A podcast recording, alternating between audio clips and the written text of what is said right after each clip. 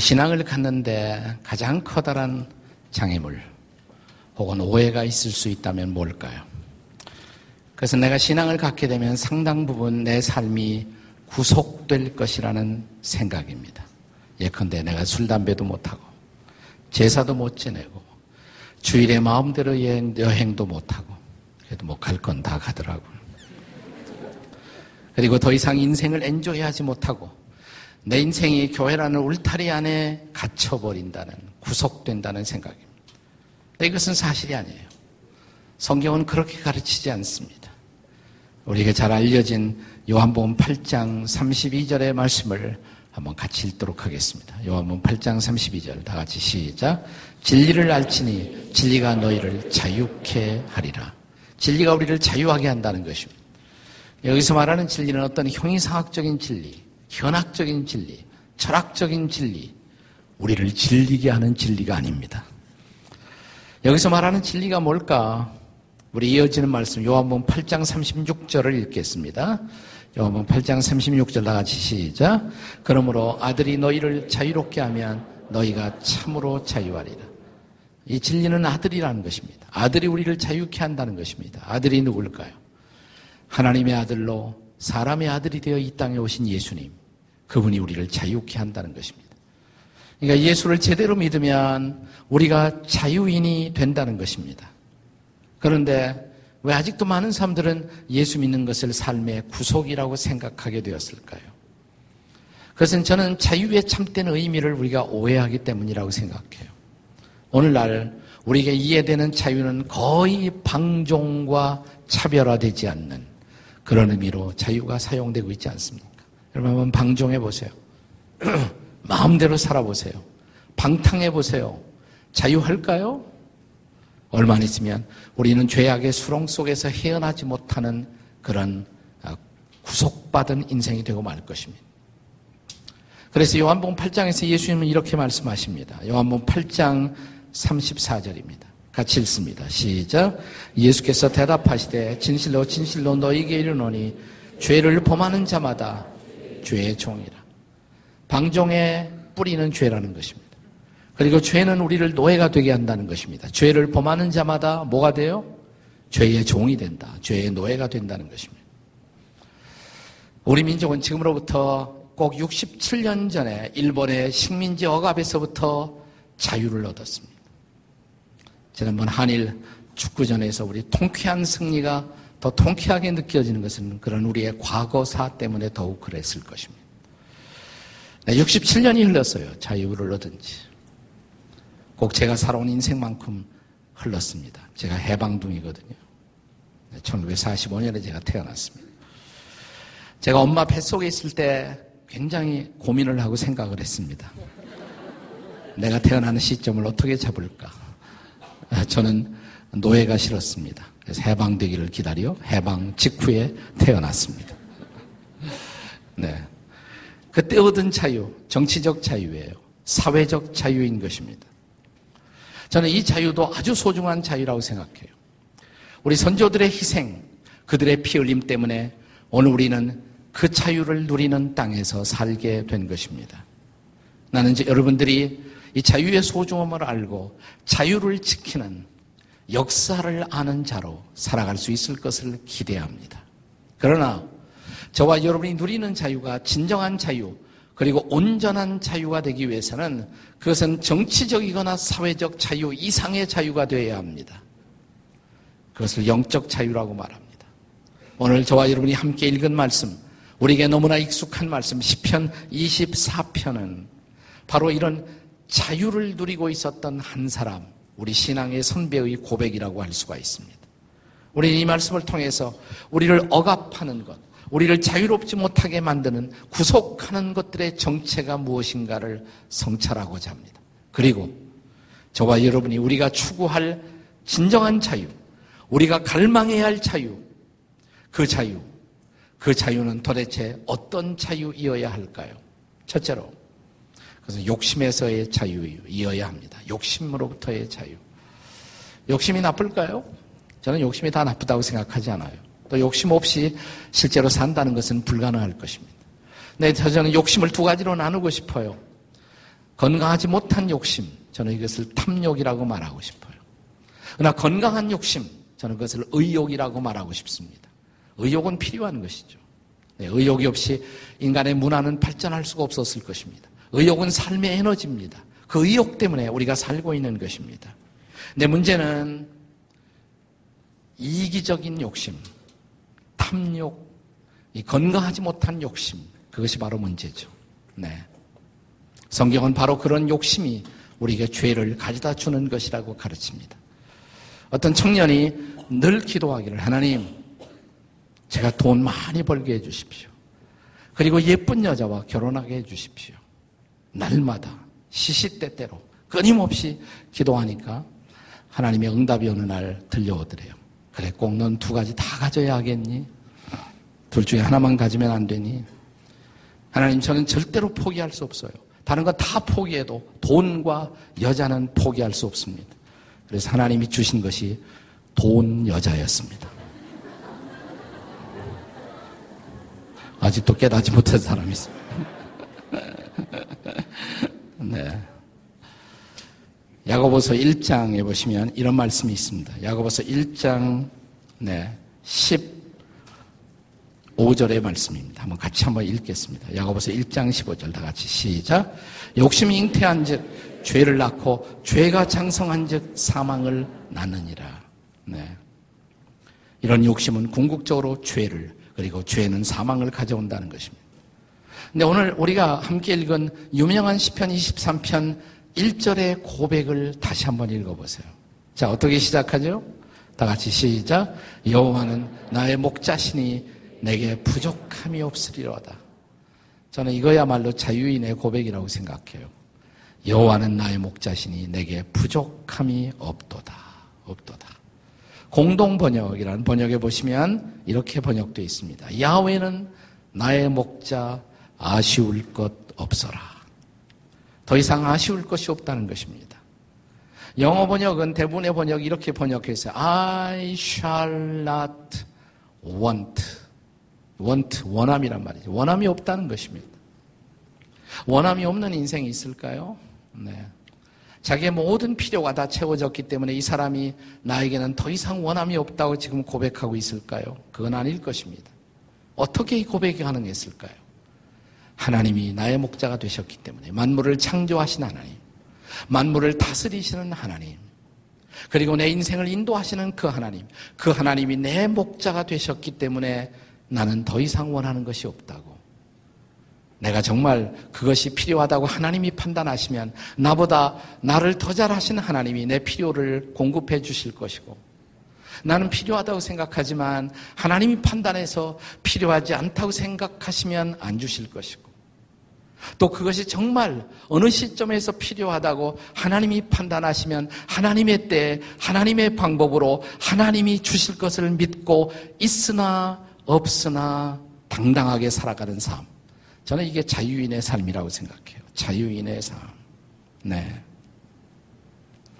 지금으로부터 67년 전, 우리 민족이 일제로부터 해방되었을 때, 그때 하고 비교하면 지금 우리는 엄청나게 잘 사는 시대를 살고 있습니다. 경제적으로 보면 적어도 그렇지 않습니까? 아, 그런데 그래서 우리는 행복해졌을까요? 67년 전의 사람들보다 우리의 선조들보다 훨씬 더 행복해졌을까요? 그건 아닌 것 같아요. 작년 통계입니다. 2011년의 통계예요. 작년 통계 보니까 행복지수 통계. OECD 국가 중 한국이 꼴찌더라고요. 한국이 꼴찌예요. 한국 사람들 대부분은 자기가 행복하다고 느끼면서 살지 못하고 있는 거예요. 한국 사람 가운데 나는 행복하다 느끼고 있는 사람이 얼마가 되었을까? 7.1%. 7.1%밖에 안 돼요. 한국의 기독교 인구가 거의 20%가 가깝다고 그러는데 그러면 기독교인들도 나는 행복하다고 느끼면서 살지 못하고 있다는 얘기죠. 자, 자, 가능할 수 있다면 나는 이민 가고 싶다. 그게 37.5%예요. 37.2%. 그러니까 이 땅의 삶에 대해서 우리가 만족하지 못한다는 거죠. 그럼 최고로 행복 지수가 높은 나라가 어디냐? 1위가 방글라데시, 2위가 코스타리카. 자, 이걸 보면 소위 물질적인 번영, 그것은 우리의 행복 지수, 행복을 느끼는 거하고는 전혀 상관이 없다. 통계학적으로 증명이 되죠. 그 왜 이렇게 되었어요? 그건 소위 상대적 박탈감 혹은 상대적 비교의식의 노예가 되어서 우리가 살고 있기 때문일 것입니다. 그러니까 나보다 잘 사는, 나보다 부자로 살아가는 인간이 있는 한 나는 불행한 거예요. 근데 그런 인간은 항상 있단 말이죠.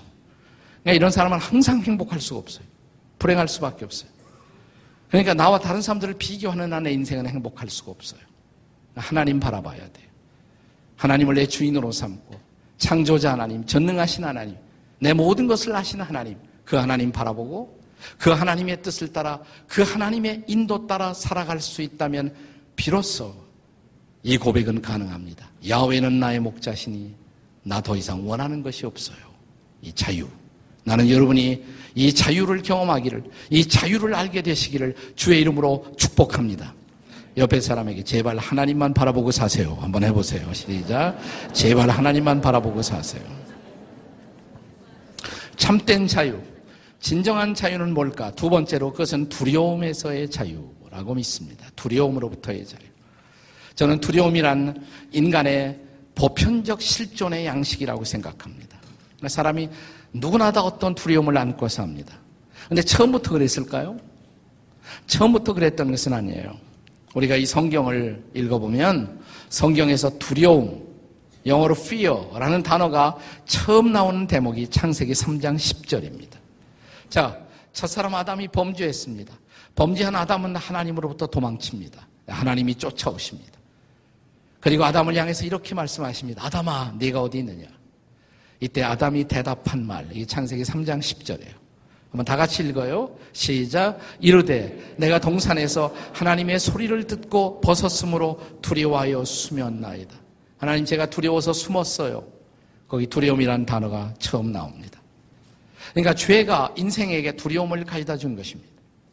그때부터 시작해서 우리는 인생의 여로 삶의 길에서 날마다 두려움을 대면하며 살아가는 인생이 된 것입니다. 저는 인간이 가진 궁극적인 두려움이 있다면 그것은 죽음에 대한 두려움이라고 생각해요. 나 실제로 우리가 죽는다는 것은 알지만 죽음을 실제로 두려워하는 사람은 많지 않습니다. 우리가 두려워하는 것은 뭐냐면 죽음 자체에 대한 두려움보다도 죽음의 그림자에 대한 두려움이에요. 오늘 시편 23편에 사망의 음침한 골짜기로 다닐지라도 사망의 음침함이란 말이 영어 번역에 보면 이런 번역이 대부분이에요. shadow라는 단어를 씁니다. shadow of death. 죽음의 그림자. 죽음의 그림자가 뭘까요? 사고가 났어요. 어, 나 이게 죽는 거 아니야? 이게 죽음의 그림자란 말이에요. 병이 났어요. 나 이러다 어떻게 되는 거 아니야? 죽음의 그림자예요. 그 그림자가 우리에게 공포를 주는 것입니다. 그리고 우리는 그 두려움의 노예가 되는 것입니다. 사탄은 마귀는 기가 막히게 이런 두려움을 이용해서 우리를 두려움의 노예로 사로잡습니다. 제가 종종 설교할 때 자주 말하는 대목이지만 이런 두려움의 심리를 이용해서 발달한 가장 현대적인 산업이 뭐냐면 인슈어런스예요. 그것이 바로 보험업이에요. 두려움 때문에 생긴 업종이 아니겠습니까? 내가 건강 잃어버리면 어떡할까? 건강 상실에 대한 두려움, 의료보험, 건강보험, 그래서 생기는 거죠. 내가 나중에 은퇴하면 뭘 먹고 살아? 은퇴보험. 자동차 사놓고 이거 자동차 잃어버리면 어떻게?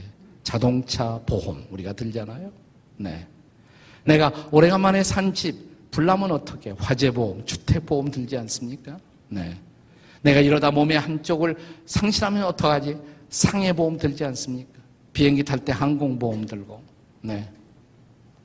나는 이번 태극 전사들이 광복절을 앞두고 우리에게 아주 값진 선물을 주었다고 생각해요. 한일전도 멋있었지만 나는 축구 종가인 영국과의 싸움. 아, 난 얼마나 재밌게 봤는지 몰라요. 네. 네. 왜냐하면 동원이가 골을 넣었기 때문에 그렇습니다. 네. 그래서 동원이가 한일전에서 넣을 줄 알았더니 주영이가 넣었어요. 네. 축구 선수 가운데 메시 같은 사람의 최고의 재산은 발이죠, 발. 발이 얼마나 중요해요. 그래서 발 보험 든대, 발 보험. 위대한 피아니스트들은 손가락 보험을 든다는 얘기를 들었습니다. 나는 무슨 보험 들까 생각하다가 주둥이 보험을 들어야 하지 않을까 이런 생각을 했어요. 네. 위대한 침례교 Puritan, 침례교 청교도였던 존 버니언이라는 사람이 인류의 위대한 고전을 쓰죠. Pilgrim's Progress, 천로 역정. 여러분이 필그림 하우스에 가면 우리가 새로 하나님이 주신 땅에다가 천로 역정 이 journey 코스를 더 지금 아름답게 만들고 있습니다. 일단 하나 만들면 앞으로 더 잘 만들어질 거예요. 네. 이존 버니언의 철로 역정을 보면 지금도 여러분이 토요일 날마다 가면 거기서 짤막한 코스도 할 수가 있어요. 한 3시간이면 한 번 이렇게. 3박 4일이면 우리가 전체적인 세미나를 하는 특별한 프로그램도 우리가 준비되어 있습니다. 근데 이존 버니언의 철로 역정에 보면 주인공 순례자 크리스천이 사망의 음침한 골짜기를 지나갑니다. 뭐 앞이 보이잖아요. 캄캄해요. 흑암의 두려움, 공포. 아, 난 여기서 끝나나 보다. 그때 갑자기 노래소리가 들려와요. 그 노래소리가 바로 시편 23편 4절이에요. 자, 본문의 시편 23편 4절 다 함께 읽겠습니다. 시작. 내가 사망의 음침한 골짜기를 다니지라도 해를 두려워하지 않을 것은 주께서 나와 함께 하심이라. 주의 지팡이와 막대기가 나를 아니하나이다. 이 말씀을 이 노래를 듣는 순간 갑자기 두려움이 사라져요. 그리고 나는 혼자가 아니다. 이 길에 나는 혼자가 아니다.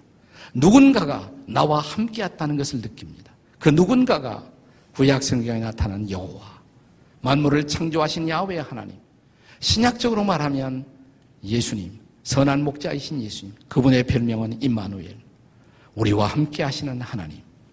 그 예수님이 함께 하신다. 그분의 임재를 느끼는 순간 마음이 안도가 되는 거예요. 두려움에서 상당히 해방이 되었습니다. 이제 이 목자는 그의 지팡이로 우리의 갈 길을 보여주십니다. 그의 막대기로 적들을 쳐서 우리를 보호해 줍니다. 비로소 그는 두려움으로부터 상당한 자유를 경험합니다. 여러분, 어떻게 두려움에서 자유할 수 있어요? 돈 많이 벌면 두렵지 않을까요?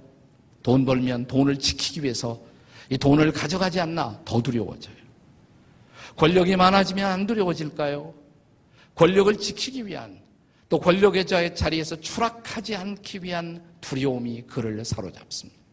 이민 가면 안 두려울 것 같아요. 자, 이 두려움에 대한 유일한 해결책, 유일한 해법, 유일한 해답이 있다면 그것은 하나님의 임재입니다. 믿으십니까?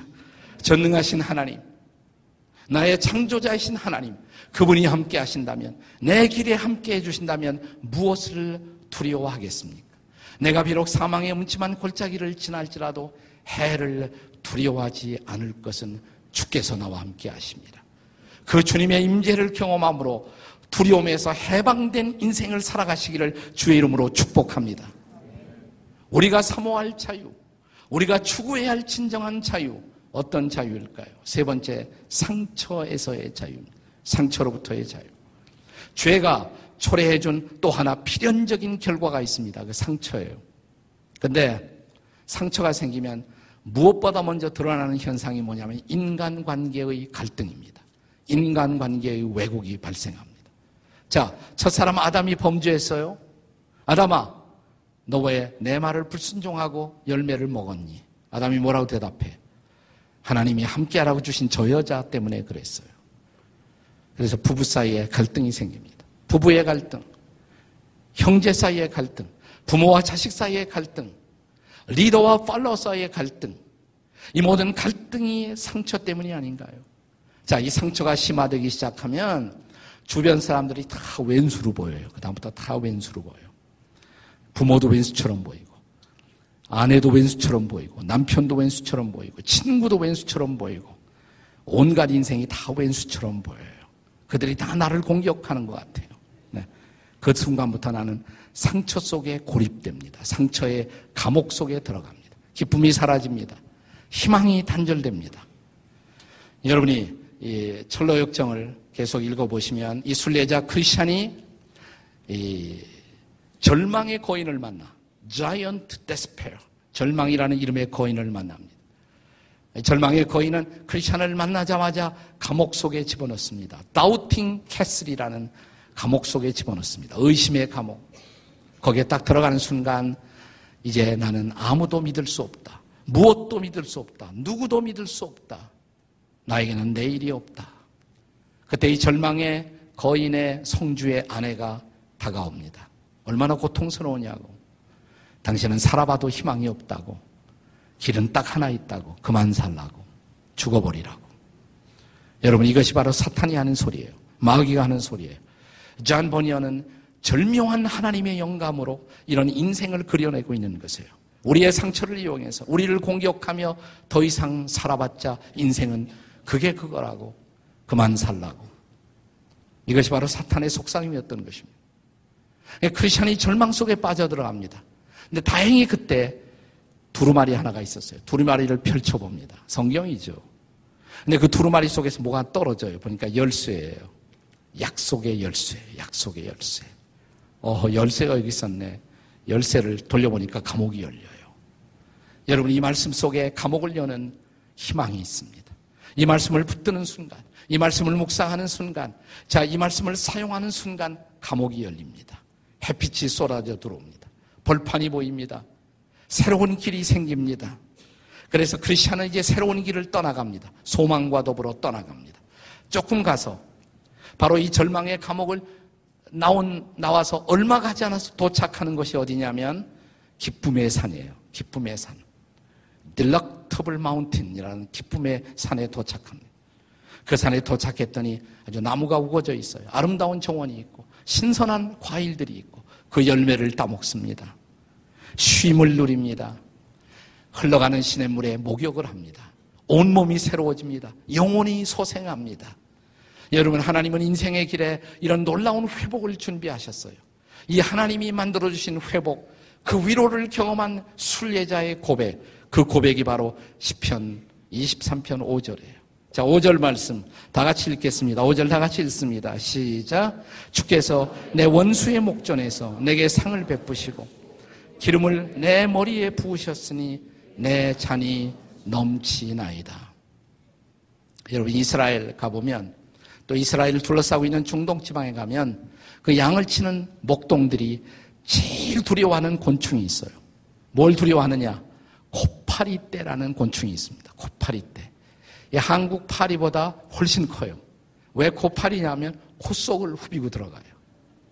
이 큰 파리가 코 속을 후비고 들어가서 속에 들어가서 오장육부를 뒤집어 놔요. 이게 얼마나 고통스럽게. 사람도 그렇게 공격하기도 하고 주로 양떼를 공격합니다.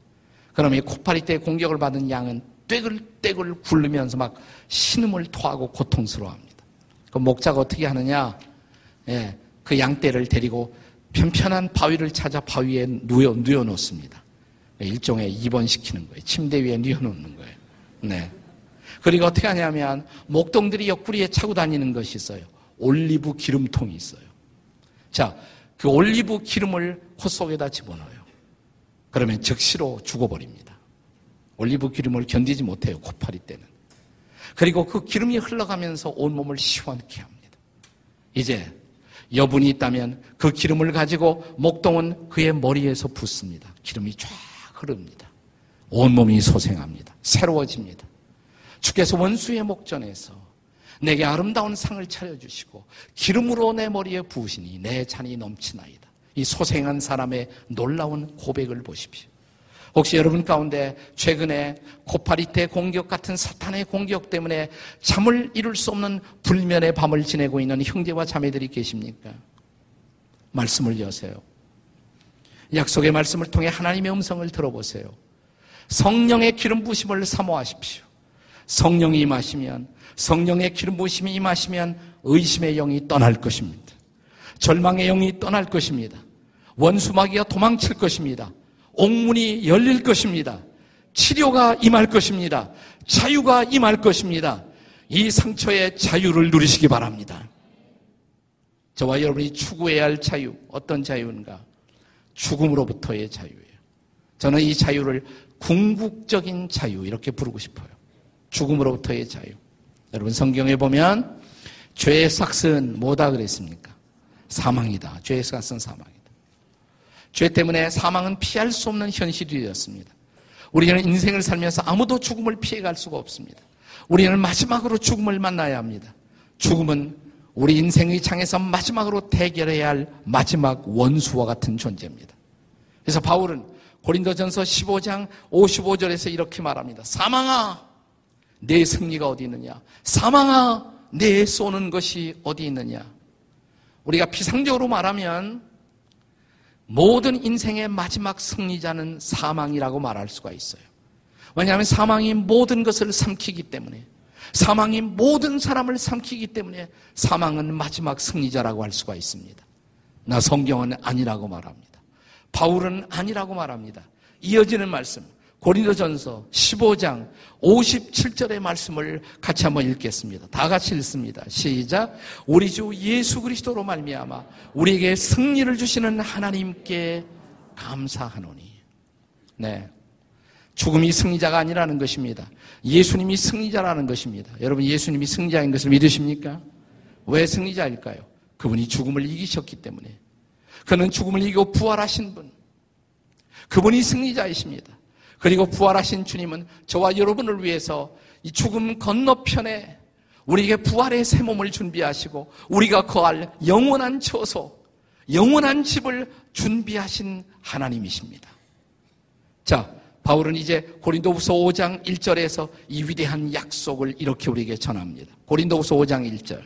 다 같이 읽겠습니다. 시작. 만일 땅에 있는 장막집이 무너지면 하나님이 지으신 집, 그 손으로 지은 것이 아니라 하늘에 있는 영원한 집이 우리에게 있는 줄을 아느니라. 여러분 아십니까? 믿으십니까? 죽음 저 건너편에 하나님이 저와 여러분을 위해서 영원한 집을 준비하셨다. 그것을 믿으십니까? 그 영원한 집이 그 천국의 소망이 있다면 죽음 한번 대결할 만하지 않습니까? 이것이 우리 죽음으로부터 자유를 주는 것입니다. 일제시대 자, 일제의 침략자들과 대결하면서 민족의 독립을 위해서 싸웠던 우리의 선배들. 제가 참 감사한 것은 뭐냐면, 당시에 기독교는 인구는 아주 적었어요. 소위 애국지사들, 이 독립운동을 했던 사람 가운데 걸출한 인물들, 대표적인 인물들을 보면 절반이 딱 기독교인이에요. 33인 중에 절반도 기독교인입니다. 애국지사들의 절반이 딱 기독교인이에요. 기독교인의 퍼센테이지가 가장 적었을 때 그러나 빛나는 기독교인들. 그, 그렇게 많았어. 네. 자, 그들이 어떻게 당당하게 일제와 맞서서 그렇게 민족의 독립을 위해서 그들이 자신의 생명을 내놓을 수가 있었다고 생각하십니까? 애국심 때문일 것입니다. 맞습니다. 그래서 우리는 그들을 애국지사라고 말합니다. 그러나 애국심만으로 그렇게 했을까? 저는 그렇지 않다고 생각해요. 그들이 그렇게 담대할 수 있었던 것. 특별히 애국지사 가운데 목숨을 내놓았던 사람들. 그들은 거의 전부가 다 크리스천들이었어요. 무엇이 그렇게 하게 만들었을까? 저는 그것이 천국신앙 때문이다. 천국신앙. 생각해 보세요. 주기철 목사님, 유관순 누나, 안중근 열사, 안중근 열사도 죽음을 앞에 두고 사형 선고를 앞에 두고 감옥에서 마지막 편지를 쓰면서 나는 죽음이 두렵지 않습니다. 제가 천국에 갈 것을 알기 때문입니다. 천국 신앙이 있었단 말이죠. 손양원 목사님. 이들에게 공통점이 있어요. 공통 분모가 있어요. 공통의 모티브가 있습니다. 그들의 생각을 붙들고 있었던 중요한 공통 분모, 천국 신앙이에요. 죽음 건너편의 천국. 그 천국을 바라보았기 때문에 그들은 죽음 앞에 담대할 수가 있었던 것입니다. 그리고 그들이 하고자 하는 그 일 앞에 몸을 과감하게 던질 수가 있었던 것입니다. 천국 신앙 때문이에요. 천국 신앙. 자, 이 신앙 때문에 우리는 순례의 마지막 걸음까지 담대할 수가 있습니다. 이제 오늘 이 순례자의 시편, 시편 23편의 마지막 구절, 6절의 고백을 다 같이 읽겠습니다. 6절 다 같이 읽습니다. 시작. 내 평생의 선하심과 인자하심이 반드시 나를 따르리니 내가 여호와의 집에 영원히 살리로다. 믿으십니까? 내가 나중에 어디서 거한다고요? 여호와의 집에, 하나님의 집에, 그분이 예비하신 그 집에 나는 영원히 살 것이다. 영원히 살 것이다. 그렇다면 죽음이라는 것이 뭘까요? 신앙인들에게 죽음이라는 것은 바로 하나님이 우리를 위해서 예비하신 그 집으로의 귀향, 고향으로의 귀향, 그 집으로의 귀향, 그것이 성도의 죽음이라고 생각합니다. 지금 런던 올림픽의 메달리스트들의 귀향이 집으로 오는 귀향이 지금 계속되고 있죠. 처음에는 대한체육회에서 메달 딴 사람들은 끝까지 있어라. 다 메달 딴 사람 막았고 한꺼번에 인천공항에 입국하면서 짱 하려고 그랬단 말이죠. 근데 메달 딴 사람들이 그때까지 기다릴 수가 없단 말이죠. 빨리 집에 가고 싶어서. 네. 네티즌들이 가담해서 계속 올리기 시작하니까 대한체육회가 마음을 바꾸었죠. 그래서 갈 사람은 가라. 그래서 요즘 따로따로 계속 계속 귀향하고 있지 않습니까? 네. 너무너무 보고 싶은 거예요. 사랑하는 사람들을. 그리고 그들은 나누고 싶은 거예요. 그들의 승리의 소식을, 아름다운 소식을, 어떻게 싸웠는가를 그들은 사랑하는 사람들과 나누고 싶은 것이에요. 그래서 그들의 귀향이 이루어지고 있습니다. 저는 그리스도인들의 마지막 귀향이 그와 같지 않을까라는 생각을 합니다. 여러분, 사람들이 아프면 일단은 치료를 위해서 기도합니다. 그거 해야 돼요. 아직은 하나님이 그에게 기회를 주실 수가 있으니까. 그런데 제가 목회하면서 보니까 치료를 위해서 기도하던 분들 가운데 많은 분들이 진지한 신앙을 가진 사람들이 어느 시점이 지나가면 그렇게 말해요. 목사님, 됐어요, 이제. 저 그냥 천국 가도록 기도해 주세요. 저 이제 가고 싶어요. 그만 가고 싶어요. 그리고 당당하게 죽음을 맞이하는 사람들을 저는 수없이 봤습니다. 그들에게 그것은 아름다운 귀향이기 때문에 아름다운 귀향. 저는 그리스도인들의 천국으로의 귀향을 절묘한 언어로 노래한 사람이 바로 시인 천상병이라고 생각해요. 그의 아름다운 시, 귀천, 하늘로 돌아감. 마지막 대목 기억하시죠? 나 하늘로 돌아가리라. 아름다운 내 인생의 소풍이 끝나는 날 가서 아름다웠다고 말하리라. 인생의 길에 어둠의 골짜기, 절망의 골짜기 있었지만 상처도 아픔도 눈물도 있었지만 주님이 함께하기 때문에 그럼에도 불구하고 인생은 아름다웠습니다. 그분이 함께함으로 우리의 삶에서 우리가 누렸던 삶의 아름다운 사연들을 나는 너무 나누고 싶은 거예요. 저 천국에 먼저 도착한 우리의 선배들과 우리의 부모님들과 너무너무 나누고 싶은 거예요. 나는 그 고향이 너무 가고 싶은 거예요. 그 집이 너무 가고 싶은 거예요. 이제는 그곳으로 가고 싶다고. 미국에서 흑인들이 노예로 살면서 자유를 그리워하던 시절, 주인들의 눈을 피해서 숨 죽여가며 그들이 불렀던 노래 하나가 있습니다. 그들이 힘들 때, 그들이 지칠 때마다 그들은 이 노래를 불렀습니다. 그들이 삶의 에너지가 떨어질 때, 인생의 무게가 짓누를 때 그들은 이불 속에서도 이 노래를 불렀습니다. 그들의 사랑하는 사람이 죽었을 때 차가운 땅에 사랑하는 사람들의 시체를 묻으면서도 그들은 이 노래를 불렀습니다. 남북전쟁이 끝났어요. 흑인들에 대한 자유가 선포되자 그들은 거리로, 거리로 쏟아나와서 이 노래를 부르기 시작했습니다. 우리 지구촌교회에서 쓰는 찬양집에도 이 노래가 실려 있습니다. 238장에. 제목은 Oh Freedom. Oh Freedom. 오 자유. 오 자유 나는 자유하리라. 비록 얽매였으나 지금은 노예된 얽매된 얽매한 몸이지만 나 이제 돌아가리라. 자유 주시는 내 주님께. 이게 흑인 연가거든요. 니그로 스피리추얼이에요. 자, 흑인 가수인 셜리 베레트를 통해서 이 노래의 느낌을 한번 느껴보시죠.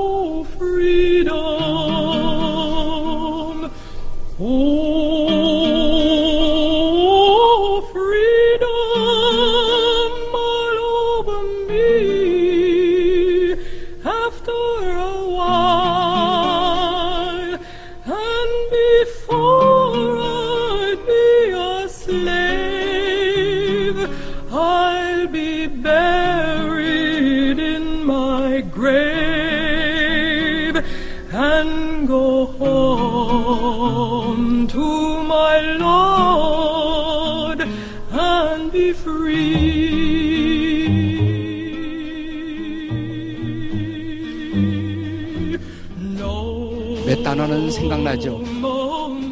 여러분이 이 단어에 몇 단어든 슬레이브라는 단어도 들렸죠? 나는 노예이지만 내가 그레이브에 묻히지만, 무덤에 묻히지만, 그러나 나는 고향에 가는 거라고.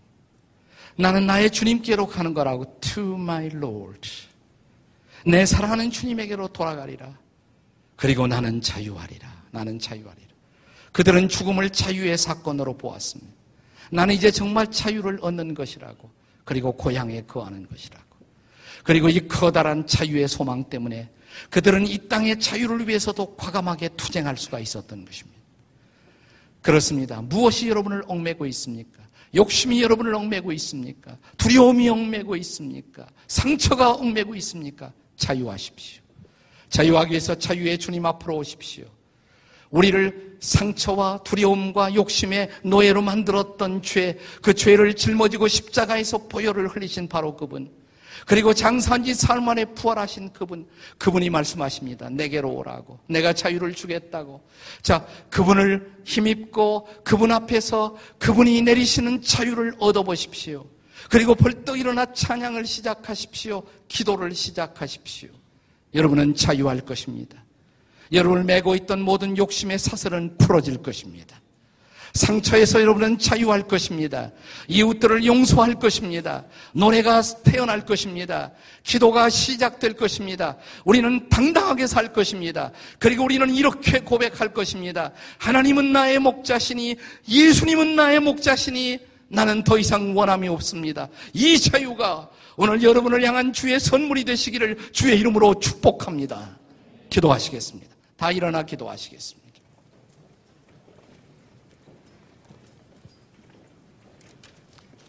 두 손을 가슴에 얹어보세요. 여러분의 가슴이 답답하지 않습니까? 무엇이 여러분을 얽매고 있습니까? 여러분의 가슴을 짓누르고 있는 것.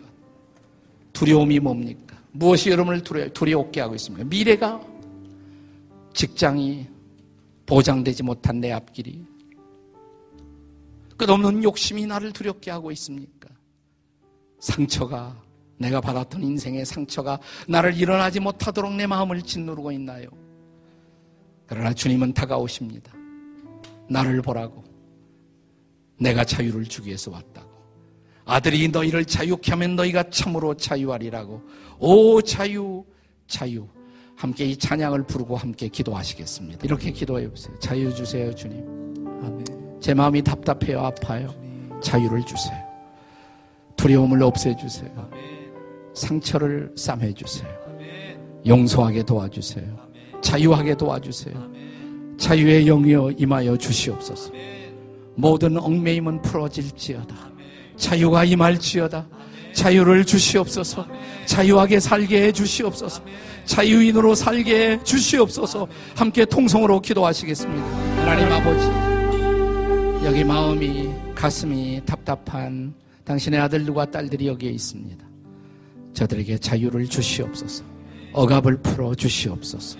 답답함을 풀어 주시옵소서. 희망을 보여 주시옵소서. 비전이 태어나게 도와주시옵소서. 기도가 회복되게 도와주시옵소서.